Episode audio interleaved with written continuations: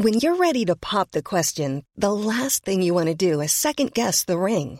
At Bluenile.com, you can design a one of a kind ring with the ease and convenience of shopping online. Choose your diamond and setting. When you find the one, you'll get it delivered right to your door. Go to Bluenile.com and use promo code LISTEN to get $50 off your purchase of $500 or more. That's code LISTEN at Bluenile.com for $50 off your purchase.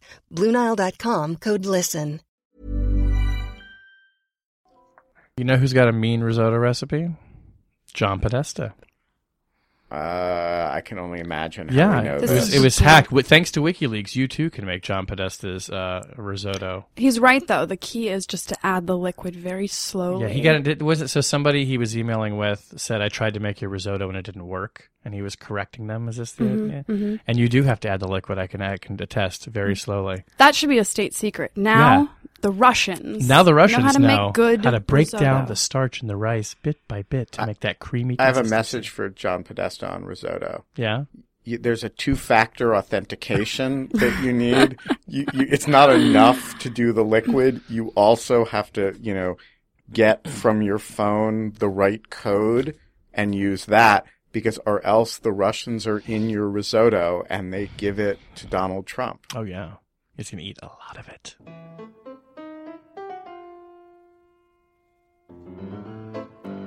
Hello and welcome to Rational Security, the John Podesta Makes a Mean Risotto edition. I'm Shane Harris of the Daily Beast. I make a pretty damn good risotto too. Do you? I'm just gonna say for the record, yeah. And it takes time. You have to really perfect this. And You have to and, practice and at is is uh, um, uh, Podesta's advice Oh yeah. it's correct? It's correct. You got to go bit by bit. You should actually toast the rice in the pan first, give it a certain nutty flavor. Some people like to use diced onions. If you're not a fan of onions, you don't have to. I recommend butter and also chicken stock, or if not, wine or both. This is Shane's security strategy, right? He's saying everything he knows about risotto, so no one will hack his emails. That's right. He's just There's no putting point. it out there. Don't no waste your time. I'll tell you, radical transparency. Open book. Yeah. Please totally. leave his email alone. Please, no, seriously, please leave my email alone. please. I've never done anything bad to you. Uh, wait till you see my Halloween costume this year, by the way. I'm just not going to say anything else. Is it going to be your object lesson? It's going to be an object Can you lesson. can you record? Can we record with you in costume? Sure. Oh, All we right. should do a Halloween edition. We will. We will. Okay, okay. Um, I'm here What's, with my friends. what's Quinta going to dress What? up as? I don't know. um, she's looking at us like I don't want to dress up. As... you want to do it? Sure, you do. Okay. Um, as long as the levels are good. Uh, I'm here with my friends Ben Wittes and Susan Hennessey. Hi, guys. Hi, Hey. Shane. Uh, we have a lot to get to on the podcast today. Donald Trump and Hillary Clinton square off in their second presidential debate in St. Louis, and the intelligence community officially pins the blame on Russia for hacking U.S. political organizations. Plus, we're going to unpack a bunch of other hacking related stuff uh, this week, too. Um, why don't we start with. Uh, Wait, can we just start with what we're not going to talk what about? are we not going to talk about? Because we are not going to talk about uh, any women whom Donald Trump may have groped. No. Um, you know, and that's not because it's not important. It's not because we are not as obsessed with this incredible story as everyone else is. We're all like furtively following it uh, actively, but uh, it's just beyond the scope of this podcast. And, and also because we've lost count and we only have an hour here. So Yeah, it's not just one. It's actually now four or five So- or six. I think forward. CNN So we're not we're not ignoring the story. We're just ignoring the story. Okay. Right. But uh, be advised, we're aware. Um, but first, let's let's talk about the debate. Obviously, the debate was happening against the backdrop of this uh, uh, the October surprise for Donald Trump. We might call it. Surprises. Surprises they see they seem to keep coming, and I think we're the last shoe has not dropped. Um, but why don't we just sort of like let, let's let's talk about some of the national security highlights. It was not specifically devoted to national security; it was a town hall format. Um, but there were a number of uh, of things that are of interest to our audience that came up. The first, and I have to say, what was to me probably the most jaw dropping moment, not just of the debate, but maybe even one of the most stunning moments of the campaign so far, was when Trump promised that if he is elected, he is going to uh, direct his attorney general to appoint a special prosecutor to look into Hillary Clinton's email situation, uh, as he put it, and then later said you should be in jail or would be in jail, essentially, in a Trump administration. Um, that's not how this works. in our system. Uh, Susan, you're a lawyer. Would you like to start by talking about this? I am a lawyer, although I will. Um, I would refer people to a piece that um, Ben uh, wrote, uh, sort of in response to this, um, entitled "Grab Them by the Constitution," which I thought was pretty good. Um, so there's sort of there's there's sort of two uh, reactions to that moment. One is just kind of the um, uh, the interaction itself, right? That sort of aggressive bullying. I mean, sort of really the um, the opposite of presidential, um, right? Just sort of a, a really jaw dropping moment. And God, in a in a very low election cycle, maybe the lowest moment. Um, then there's sort of the the substantive. Um, I'm going to use my powers uh, to to jail political opponents. He's actually since then, one comment he's made, um, kind of at rallies following up on that, is not only that he was going to appoint a prosec- special prosecutor to investigate Hillary Clinton, but he's also going to appoint a prosecutor to investigate the investigation, um, which I'm guessing is sort of a, a shot across the bow at, at Jim Comey um, and whether or not he what conspired to uh, to cover up a crime. Um, this is uh, jaw dropping stuff. Um, it's also uh, something that Ben warned about. What two months ago? Yeah, I mean, I you know I generally refrain from writing "I told you so" pieces, but I I do think this one um, was something that the tone of the way he talked about political opponents uh, it was pretty easy to flag uh, months ago that this was going to be a problem with Trump. And, uh, you know, I actually wrote a long piece about it. In response to that long piece, I started getting communications from people in the Justice Department, including one that, you know, o- overtly asked for an ethics opinion about whether it was proper to continue serving under Trump.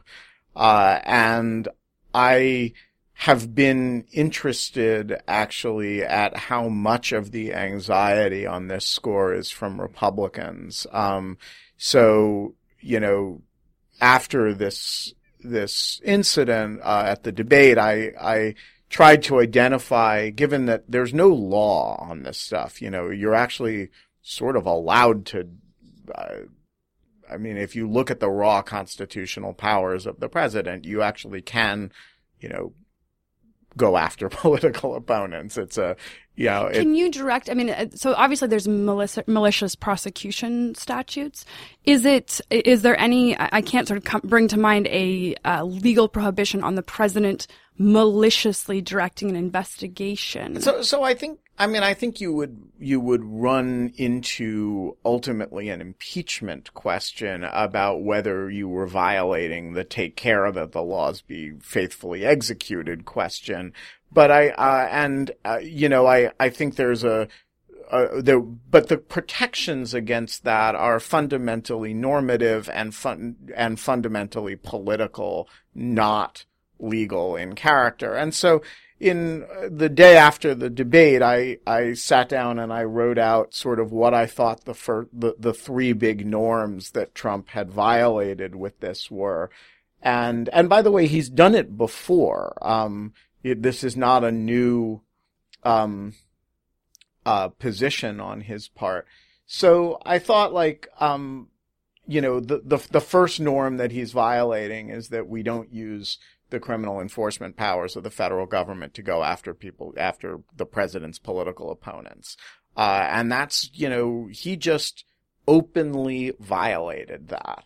And the second one, uh, and he did it proudly. You know, there's always, in every administration, there's a, you know, do, uh, are they using the powers politically? But none of them say it. He made it into a campaign ad exactly. the next day. He, he has a, a campaign ad about it. So another one is that, um, you know, the president doesn't direct the attorney general in specific law enforcement matters and that the, you know, we, we limit the contacts between the White House and the federal and federal law enforcement precisely as a sort of wall around the idea that justice is supposed to be uh, independent and impartial.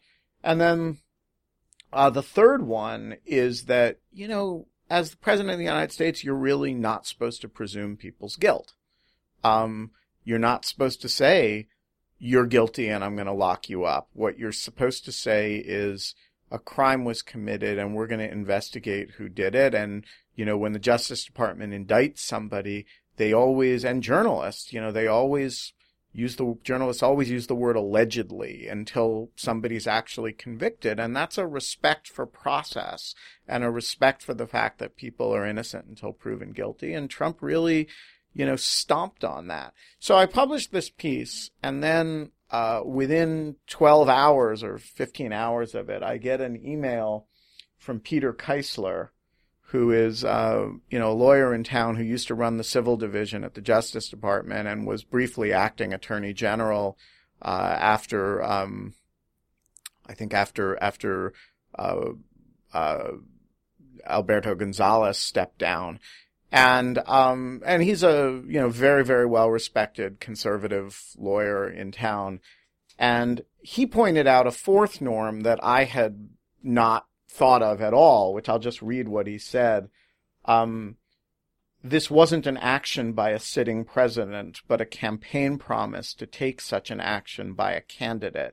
So on top of the fact that this would be a deeply improper action for any president to take, we also have the specter of someone running for office asking people to vote for him based on a promise to investigate and jail a particular person, having a national referendum over, in part, whether somebody should be prosecuted. One can debate whether it's better or worse to have prosecutorial decisions corrupted by the White House or by being subject to a popular vote. But worst of all is to have both. Mm. Um, and so, you know, I think I think it's pretty hard to overstate the magnitude of the violations of our expectations of the presidency uh, and of the normal course of the justice system that this involves. And I will add that Susan is absolutely correct that since, in the period since I wrote these pieces, uh, he has taken it to a different level by uh, essentially impugning the integrity of all the FBI people who worked on the original investigation, including but not limited to the FBI director. And, you know, he's describing a corrupt system without any evidence of corruption of the system. And there's something, you know, deeply corrosive about Well, and that's that. going to be, that's a preview too of, I think, what's going to happen in the general election is it's, it's, the system was rigged. The establishment was out to get me. They're all in favor of Hillary Clinton, for which there will be no evidence and that will not stop him at all. This is, this is how he behaves. Right. I mean, honestly, it's, um, I, I've, had sort of occasion to to reread Learned Hand's "The Spirit of Liberty" speech, um, sort of it's in relation. Spirit I hear of not being too certain that one is right. Exactly. Um, uh, actually, sort of related in, in the intelligence community uh, context. Um, you know, it's uh, uh like a refrain that sort of resonates. You know, the um, uh, the spirit of liberty lies in, in the hearts of men and women. Um, you know, no, if, if it dies there, no court, no constitution can defend it. No court, no constitution can be of much help. I'm probably butchering the the precise quote, um, but that is, uh, in some ways, we're seeing just the the most um, incredible manifestation and bizarre perversion of that, um, in the sense that. Uh, uh, Donald Trump, by making these statements, clearly does not hold these values within him. He does not believe in, in our Constitution. He does not believe in these principles. And, um, and that's a really scary thing because ultimately that is the protection. Um, and then at the same time, he's sort of, he's twisting that, um, by kind of, right, this is his, his projection, his counterpunching by saying, no, no, no, it's all of you who are violating this, right? And so it's, um, it's a, a perilous time. Um, it's, it's really some disturbing stuff. Let's talk some more about some of the particular policy things that came up. He was pressed by the moderators on the, the Muslim ban. Uh, they read back his statement to him about uh, Donald J. Trump is calling for a ban on all Muslims till we know what the hell is going on. Now he's changed it, of course, to extreme vetting, which is a good name for a band. Very good name for a band. That's right. Um, let's talk a bit about this. I mean, is there?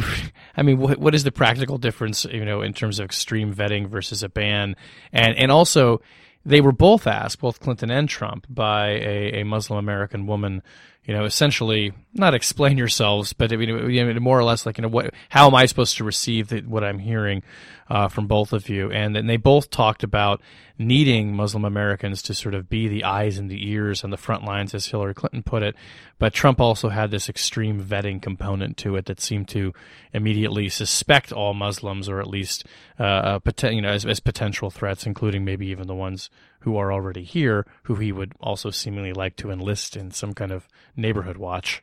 So I actually thought, I mean, um, uh, Donald Trump's response was certainly true to form in the sense that this was really sort of a powerful moment of um, a Muslim American woman kind of looking at this man who said these terrible things and saying, you know, what do you say to me?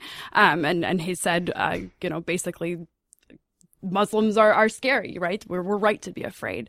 Um, I, I thought Hillary Clinton had a real missed opportunity here, and um, and uh, there was a, a, misstep that I think would have been more significant, but for the sort of remarkable uh, events of the past week in terms of um, uh, the news cycle, uh, and that's that she sort of. Um, uh, endorsed this position that the primary reason um, to sort of extend civil liberties to Muslims or to have sort of, uh, you know, a um, uh, to prevent Islamophobia from sort of taking root um, is so that Muslims will be law enforcement partners. Um, you know, this is this kind of weird reductive thing happens a lot, and it's sort of it's um, it's even offered by people who I think are um, are well intentioned and, and, really are trying to sort of make the case, right? Um, you know that this is why the NYPD um, Muslim surveillance was counterproductive, right? Because it's alienating a community, and really what you need is for those people to be looking. Um, this like right this is sort of saying like your primary value to us is spotters because your own community produces these people of course every community of every description in the United States produces violent criminals. And those communities are, are always the front line, like, right? So, um, you know, uh, white supremacists, right? Or, or, uh, uh, sort of, um, very extreme, um, uh, uh, pro-life groups that are, uh, you know, advocating violence. Um, just, uh, you know, name the community, name the identity. Um, uh, that community is um, capable of producing individuals that commit acts of violence, and that community is the, the primary sort of resource. And so I, I do wish that Hillary Clinton had um, had taken a moment to sort of uh, acknowledge this woman's genuine question and not just say, well, we need to be nice to Muslims because we need you to tattle on people, on the bad Muslims, because there's the bad Muslims. And oh, by the way, we need to play nice with Muslim majority countries. But like Islamophobia is wrong and, and sort of contrary to who we are. So let me ask you something, Susan. So I, I had very much the same reaction, and I, I think the, the right answer to her question, which Hillary Clinton did not say, is, uh, you know, the question was really, what do you say to me as somebody who, you know, is negatively impacted by, by this presentation of, and the, the right answer is we live in a society with religious freedom and where we evaluate individuals as individuals, uh, full stop. Um, and the question is, did she not go there because she doesn't have to? She's going to get nearly 100% of the Muslim vote anyway. And so she might as well, uh, she might as well talk about the issue that a lot of non-Muslims will think about when they, when they hear that question. Uh, and therefore, at the risk of describing the Muslim community in a little bit of an instrumental fashion, or is the reason that that's just kind of what she actually thinks the answer is. How, how, strategic do you think this was? I think that I actually think it's a little bit of both. I mean, on the one hand, she's clearly has to be somewhat sensitive to being accused of not calling it radical Islam and seeming weak on terrorism, uh, and so maybe she wanted to use the sort of the front lines metaphor to bolster her credentials that way and say, "Look, I'm tough."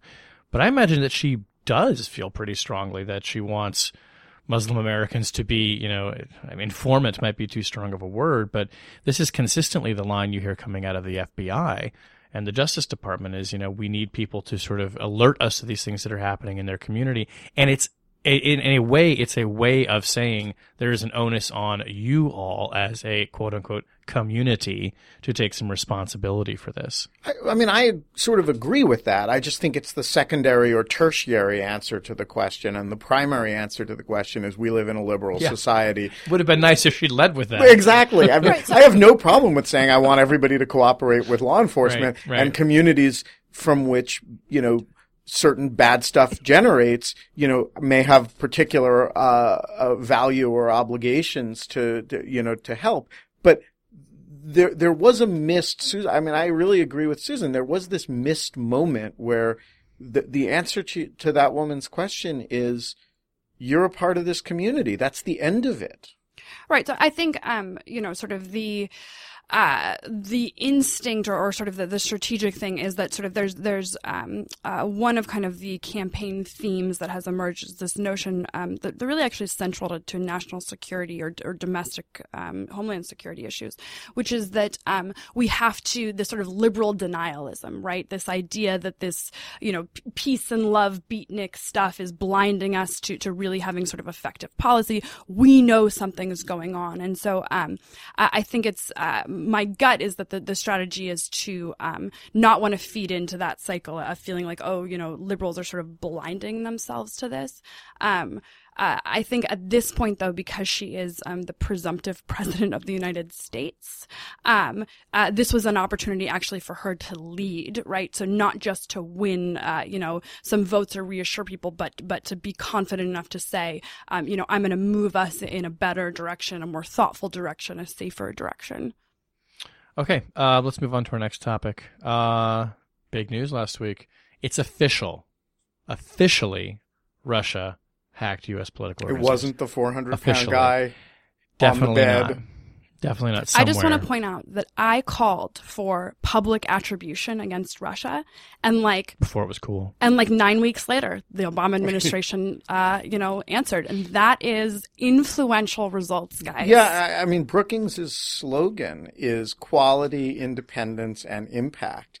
And I want to say that that is an exa- clearly an example exactly. of impact. I mean, it's just there's a straight line um, from Susan Hennessey Lawfare. What do you know about the DNC hacks? The title of my piece, and then you know, you know, two and a half months later, uh, Obama saying, "What we know is Russians be hacking." Be hacking.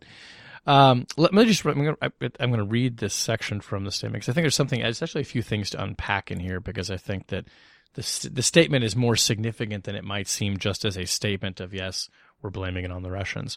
Um, the U.S. intelligence community is confident that the Russian government directed the recent compromises of emails from U.S. persons and institutions, including U.S. political organizations, the recent disclosures of alleged hacked emails on sites like DCLeaks.com and WikiLeaks, and by the Guccifer 2.0 online persona are consistent with the methods and motivations of Russia directed efforts.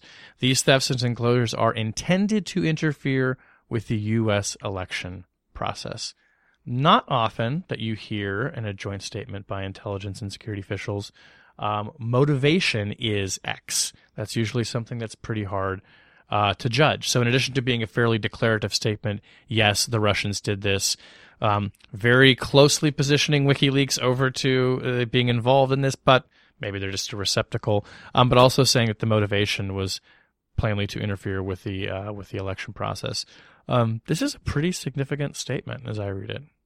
I think it's an incredibly significant statement. Um, I think it's significant that it's sort of a, that it's a joint statement from both the intelligence community and uh, Homeland Security. Um, a lot of people don't realize. Uh, so obviously, Homeland Security is involved because of uh, election uh, interference. Um, there's also uh, sort of separate and apart from kind of DHS's and PPD cyber teams.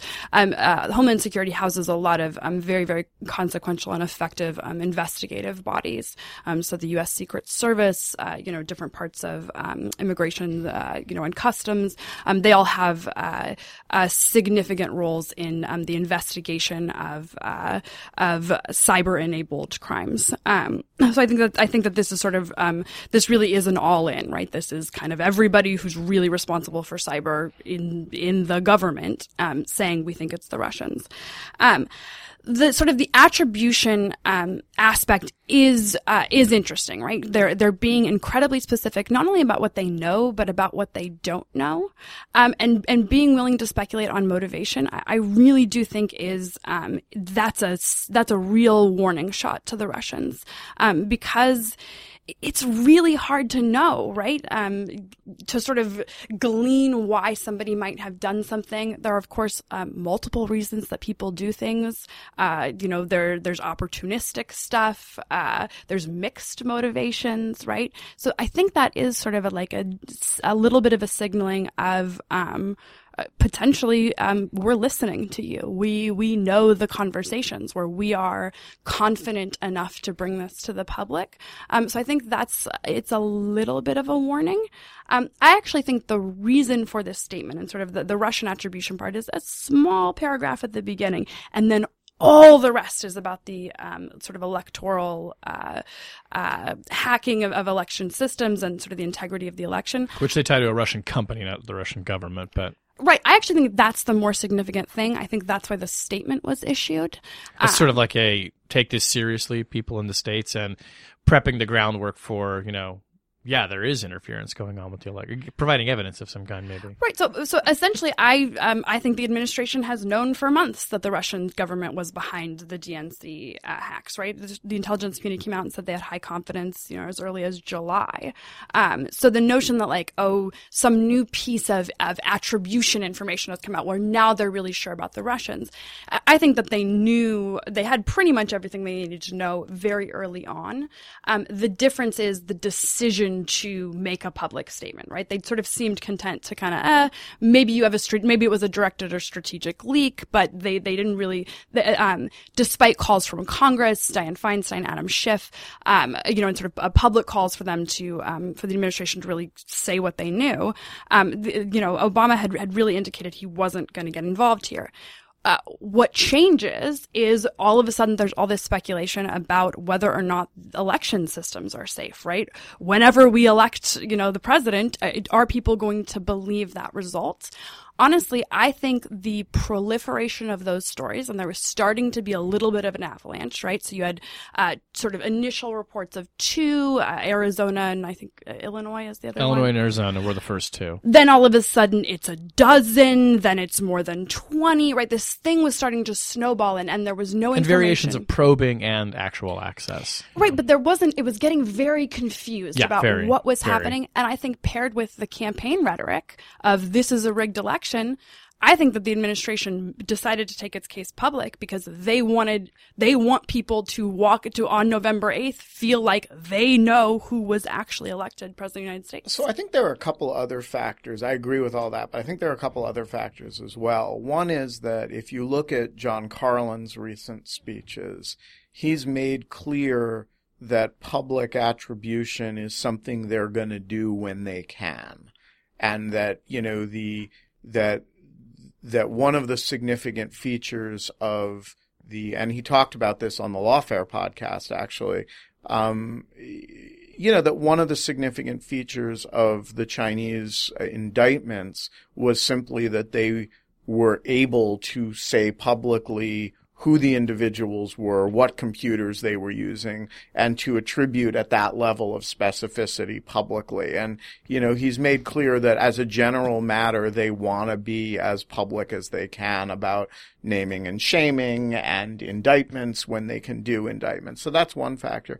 I think in this case, the other aggravating factor is the ongoing activity of WikiLeaks and the frankly weird relationship between WikiLeaks and the Republican nominee for president, who is now openly endorsing WikiLeaks, talking, you know, he shouted, I love WikiLeaks at, at, at, at, at his Wilkes-Barre, uh, Barre, um, uh, rally the other day, and there's a huge New York Times story on the front page this morning about the relationship between the Trump campaign and WikiLeaks. And so I think when when you're uh, you know, and a, and a, and a, and Roger Stone, the Trump advisor, boasted yesterday, I believe, that uh, he had met with the WikiLeaks people in the run up to this latest round of and disclosures. He's talked about that before too. And yeah. so when you put together the belief of the intelligence community um, uh, that you're dealing with a state actor, you know, the Russian state actor, um, and you're dealing as well with a um, with a non-state actor, i.e., WikiLeaks, that the only debate in the intelligence community, as a certain Shane Harris reported this week in the Daily Beast, the only real debate in the intelligence community is whether WikiLeaks are useful idiots on behalf of Russian intelligence or active agents on the part of Russian intelligence. So you have the state actor that did the hack, the non-state actor that are understood as either as either intentional or unintentional fronts for the state actor. And then you have the U.S. national political candidate of a major party who is actively embracing and uh, slipstreaming behind the activity of that non-state actor. That is a very weird constellation of factors that militates very strongly, I think, for being clear about who these actors are and that when Trump gets in bed with these people, he's getting in bed with Russian intelligence. Right. So actually, I've been I've been thinking a lot about sort of the the WikiLeaks connection, not just obviously because of the news cycle, but also based on um, a tweet that um, the Grug Q, um, which Yeah. is a Yeah, how do you Twitter pronounce account. him? I don't know. Is The it Gruk? Um, I always think Gruck when I see it. okay. He's he's very. Um, I, I want to say I love his uh, his Twitter picture. Yeah. It's a beautiful image. Uh, he's great. Yeah. good looking guy. Yeah. If that's him. If I- that's, that's him. Terrible operational security if he decided to use his real picture. But yeah, it's a really good Twitter feed, and you should all follow it. Yes, um, and and he has really interesting observations, and he sort of um, uh, he mentioned uh, uh, you know the, the notion of actually um, a really important part of cyber-enabled information warfare is having a credible distribution platform.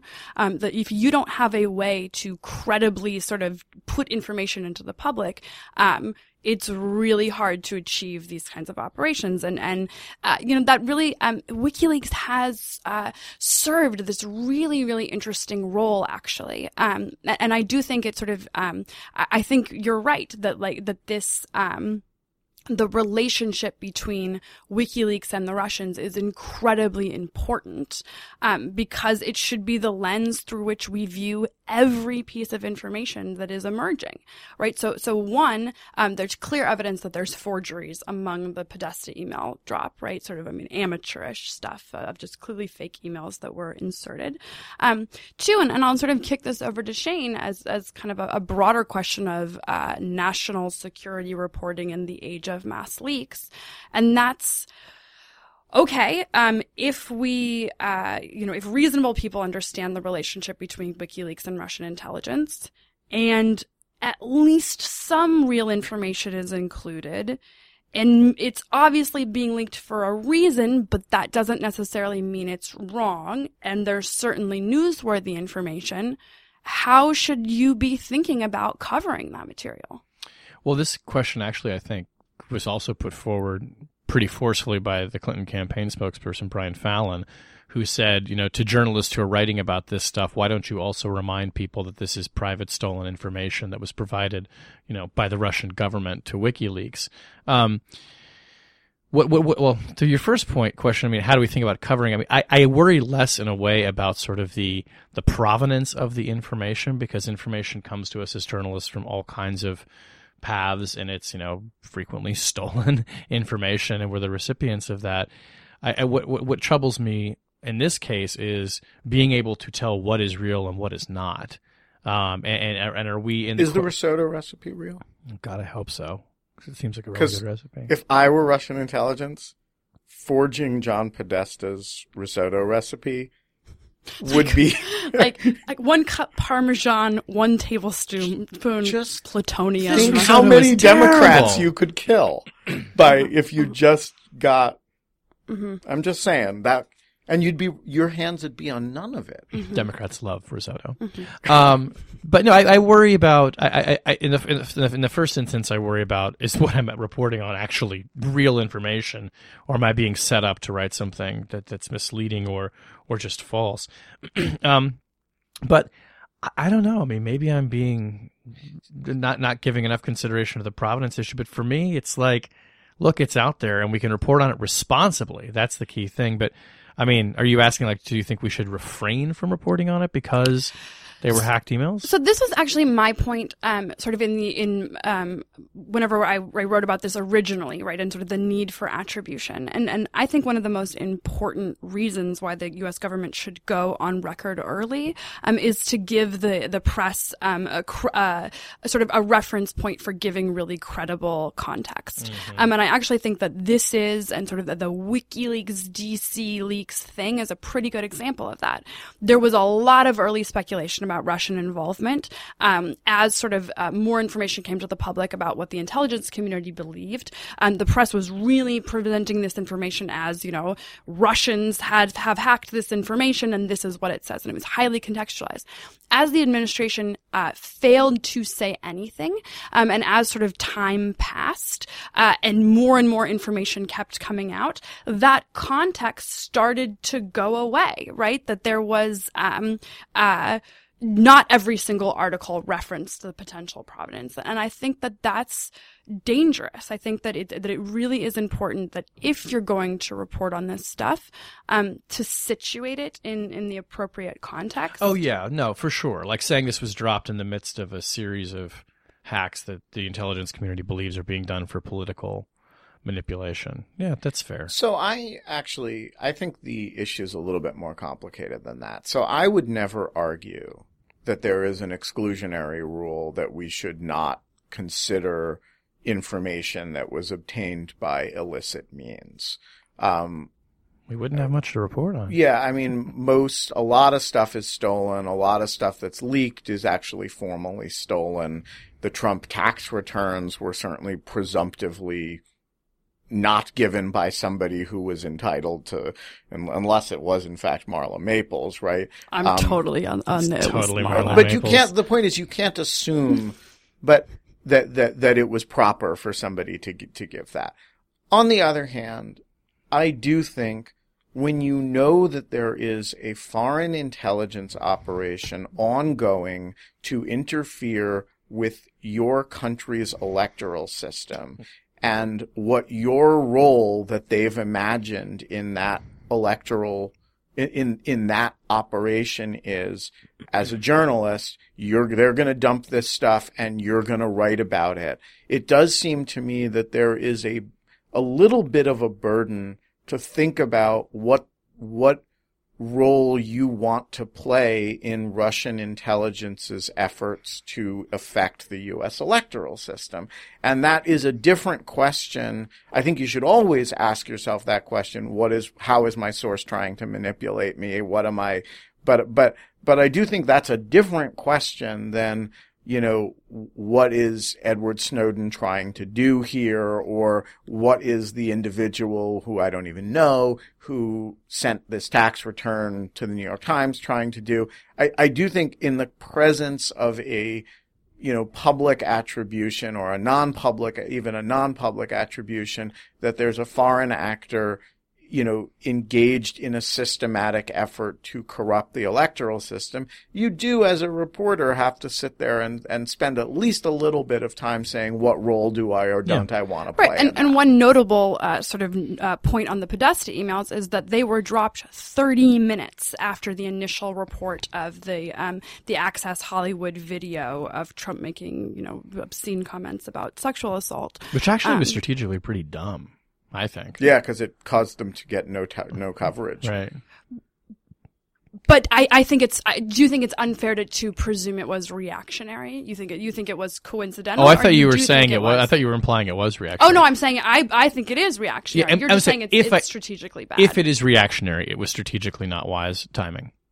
Yeah, I agree. Although I don't. Um, again, this is also why I um. I have some sort of suspicions about uh, what the Russians are really doing here.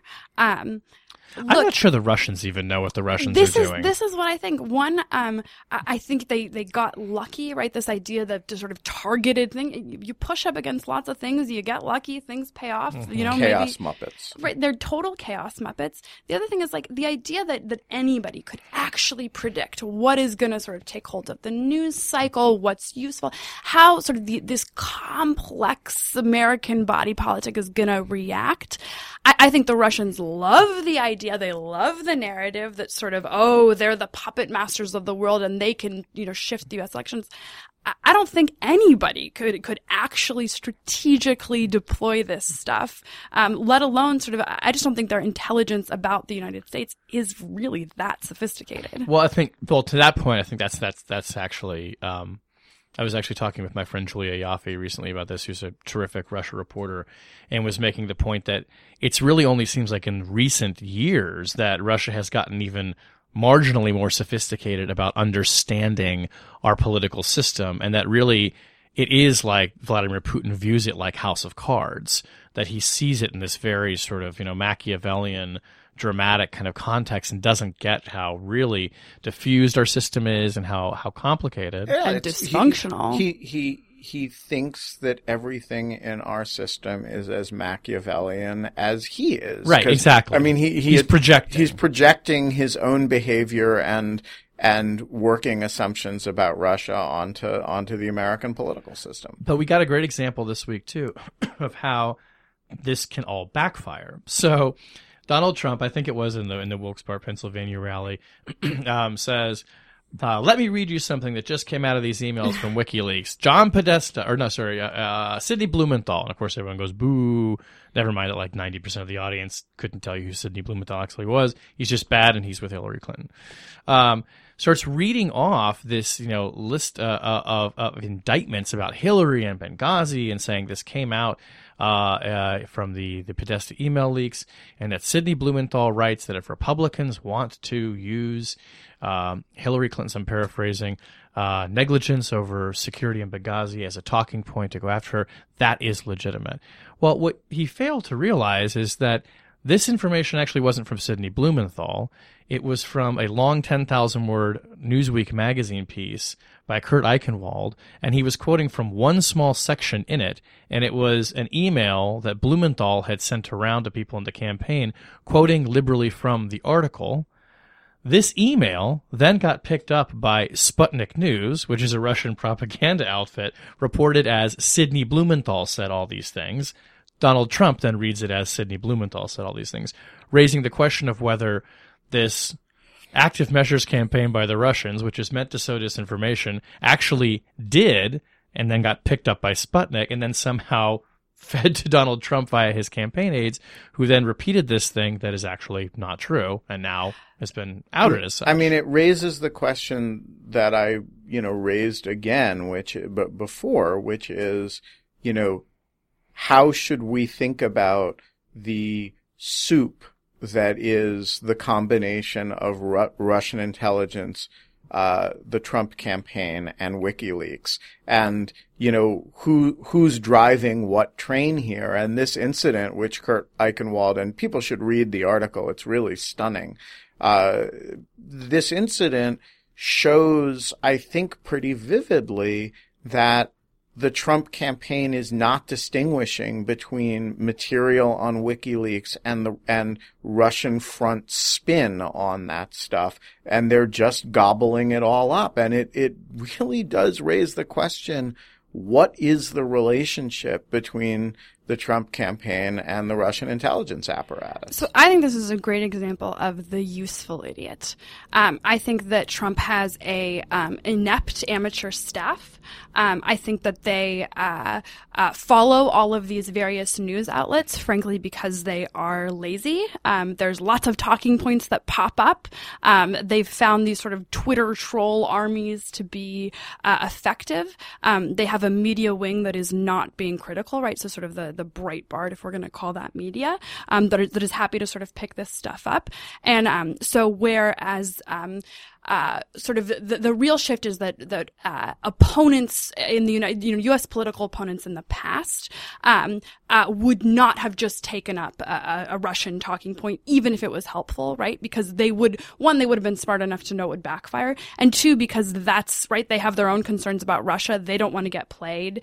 Um, they they want they don't want Russians uh, to be influencing the United States. Uh, here, I think what you really see is this kind of um, uh, when you have this warming, when you have this uh, willingness to consume the material, uh, you know, on top of, of frankly amateurs in the field, uh, you end up with a presidential nominee that is a, a mouthpiece, sort of directly passing on, uh, you know, Russian propaganda to the to the U.S. people. Uh, it's really scary in an election the idea of the president of the United States doing that is uh, catastrophic. Yeah, I, I, I tend to agree with you that we're we're dealing in useful idiot department, not in active agent. Although, you know, where the Paul Manaforts of the world uh, fall into that may be complicated, but um, I that said, I think the idea of the president of the United States as a useful idiot is not an, is really unattractive. Yeah. All right, let's move on to object lessons. Um, Susan, you want to go first? Sure. I have a brief object lesson. It's a field trip oh. um, that Ben and I took recently to replace our driver's licenses. Ooh, um, did you get the new real ID? We did, right. So I lost my driver's license. Ben, I think yours just had expired. Mine, my driver's license did yeoman service, but now, eight years later, it needed to be replaced. Um, so we decided to take a lawfare field trip to um, to go to the DMV um, to replace our licenses. Um, and uh, as we walking in, we were walking in, Ben cursed me by saying, "I wonder which one of us will not have the right documents and have to leave." Because um, I was following a long-held rule of DMV attendance, which is that you never go to the DMV and deal with your issue and then leave you go to the DMV and there's some deficiency and then you have to leave and come back. Mm. Right. So um, the weak link in our uh, in our uh, expedition was sadly me. Um, I would have put good money on it being Ben, but it, it ended up being me. Um, and so this is right. So the real idea is like the new statutory. Uh, it's a new statute basically that your ID, your identification, your identity has to be verified uh, again, right? So in the past you could just reorder a replacement license online. Now you have to go and provide all this documentation. So I'm giving them this do- the, all the documents, right? So I give my birth certificate and my passport and my social security card. And then I produce um, tax documents, right, that have my name and, and, and uh, you know, I have to pr- prove where I live. I prove prove my address. Um, so I have a tax document, you know, in our um, uh, you know, has both my mine and my husband's name on it with the uh, uh, address. Um, you know, we share the same last name. Um, then I produce uh, uh, gas bills, right? Uh, you know, electric bills that you have to you have to have two separate pieces of, of proof of residency. I didn't have to prove this much to get my mortgage. I, I this was literally less onerous. The Real ID Act, man. Oof, so scrubbed. So I um I offered this uh, this electric bill um, or gas bill or whatever it was um but uh, apparently it's in the 1950s because it has my husband's name on it um frankly because I don't like dealing with that stuff, and he's a more organized human being. Um, so no, no, no, that's not going to work. Um, so I show these people not only that I've uh, I have tax documents with with my name and address, I also have my marriage license proving that I am married to the person. We have the same last name, and we share tax documentations that show that we own the the property in question. No, not acceptable. That that is not sufficient to meet the real ID standards. It's un, you know, it's it's not going to be safe. So I'm looking at this man and I'm sort of having that moment where I'm like, like, do I have a sit in right now? Do I just look at this man and say like, I'm not leaving until you give me a driver's license? Um, when he tells me that I can either um, have my husband verify uh, uh, my residency by signing a form, which I'm sorry, hell no. Um, on principle, I'm not doing. Um, or I could have, I could email him a document, um, something, something with, with my name on it. Um, so I, I stand there on my cell phone and I call my husband and I say, do you do you have our mortgage stuff anywhere on your, in your email? So he, he pulls up a mortgage statement and he emails it to this gentleman at the DMV. This, this person at the DMV doesn't know him from Adam, right? It's a random email address that has a PDF attachment that purports to be a mortgage statement with my name on it, right? Could have come from anywhere. Excellent. Prints it out, accepts it, no problem. so I lamented afterwards that while I understand the objectives of the real ID, what meaningful security or, ident- or identity verification aim came from the sort of insane bureaucratic rules that will not allow the electric bill, but will allow just some dude sending an email. Wow. So here's the big question. When Susan Hennessy presents you her real ID in the future, should you assume that this is a terrorist plot uh, by and that this is not really Susan? Or should you assume that it's uh, the real ID is real good enough ID? Plot.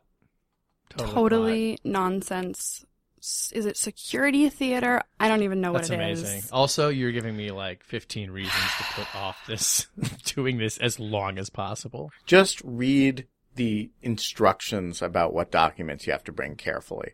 For I me, the also process was pretty painless. I will also note that when I lost my driver's license, it was while I was traveling, and I learned at Logan Airport that in a pinch you can use a prescription bottle and uh, a clip from PBS NewsHour with your name on it to get through TSA security. At so Logan. at Logan Airport. For You those- know, for those- for those of people you went who- through once. For those Oh of my you who do not have a clip of yourself on the PBS NewsHour, go with the pill bottle. you totally just wanted to drop that. yeah, yeah. Ben, what's your object lesson? So for the last few weeks, uh, since to be precise, um, uh, early September, September 3rd, I have been engaged in an experiment, uh, which is to see whether I can do, uh, as good an electoral forecast as the 538 folks with, uh, you know, less than 1% of the effort. And, um, you know, the, the, there's a semi-serious point, actually a, a, a genuinely serious point here, which is that, uh, you know, I, I follow the 538 site pretty religiously. I listen to their their podcast. I think very highly of them, uh, and I think there's a bunch of really good analysts there. But I also think that they uh, have this thing which they call their model, which they talk about with almost reverential um, uh, uh, respect. Uh, and by all accounts, the model is a very complicated piece of, of computer software with many thousands of lines of code and a huge amount of data input into it.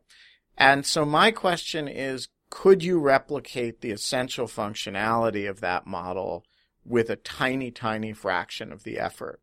And so what I did is I built a, a, a very simple spreadsheet. Um, it's, it's a, it's a, well, it's, uh, a two two pages of spreadsheet. One one which is a polls only model, like the 538 one that doesn't involve any interpretive uh, uh, device on my part at all, and the other which involves uh, a little bit of my own instincts. Uh, and I tried to create a, a very simple model, actually based on the way my mom, who's a mathematical statistician, had told me many years ago how to estimate the number of people who were coming to my wedding.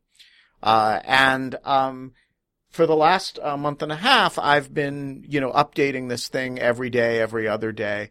And the amazing thing is it has tracked the 538 model incredibly precisely, though it has no data in common with the 538 model. This is Ben's way of saying he thinks that 538 is 83.67% full of shit. Well, so I, no, no, I think I would are- like to challenge him to a taekwondo match. No, no, no, no, no, no. I, this is not a challenge to 538. I respect, I have a lot of respect for 538.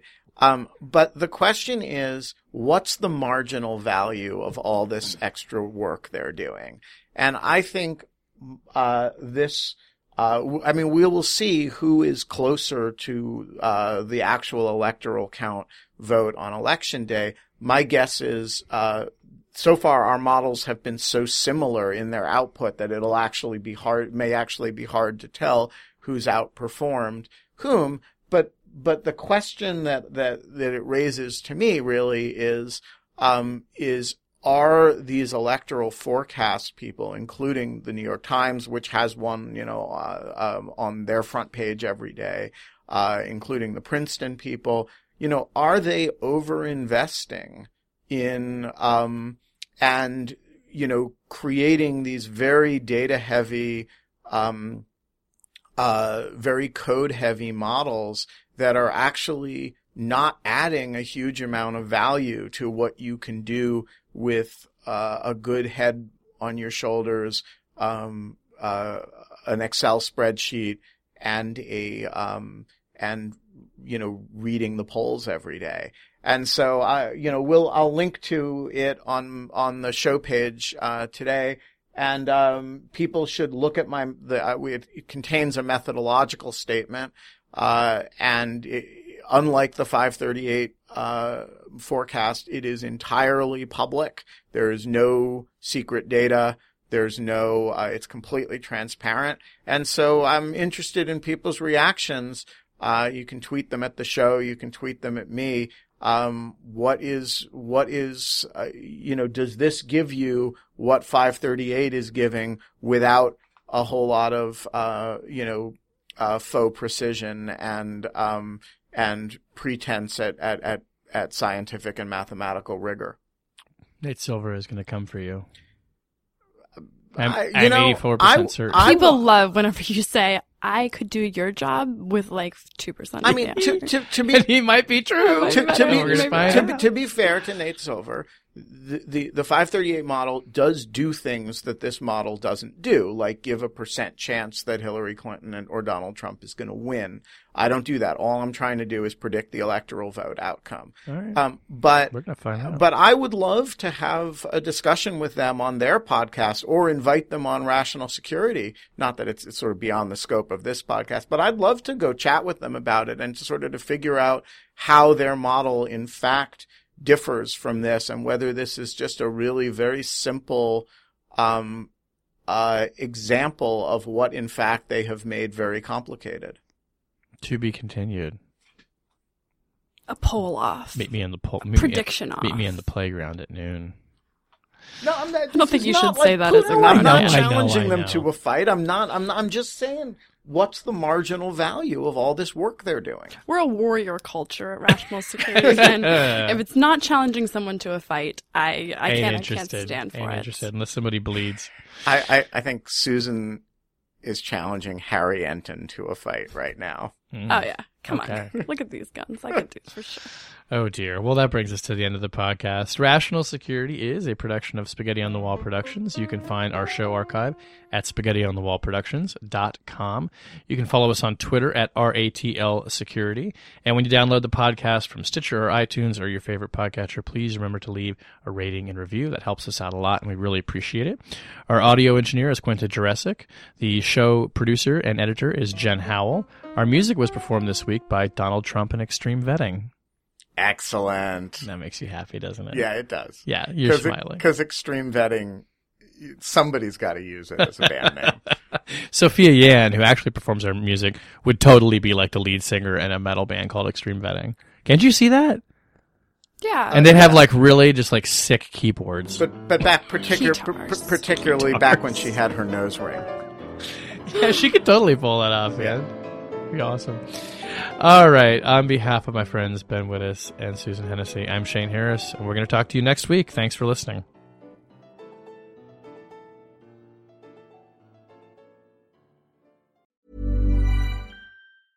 Hey, it's Paige DeSorbo from Giggly Squad. High quality fashion without the price tag. Say hello to Quince. I'm snagging high-end essentials like cozy cashmere sweaters, sleek leather jackets, fine jewelry, and so much more. With Quince being 50 to 80% less than similar brands. And they partner with factories that prioritize safe, ethical, and responsible manufacturing. I love that. Luxury quality within reach. Go to quince.com slash style to get free shipping and 365 day returns on your next order. Quince.com slash style.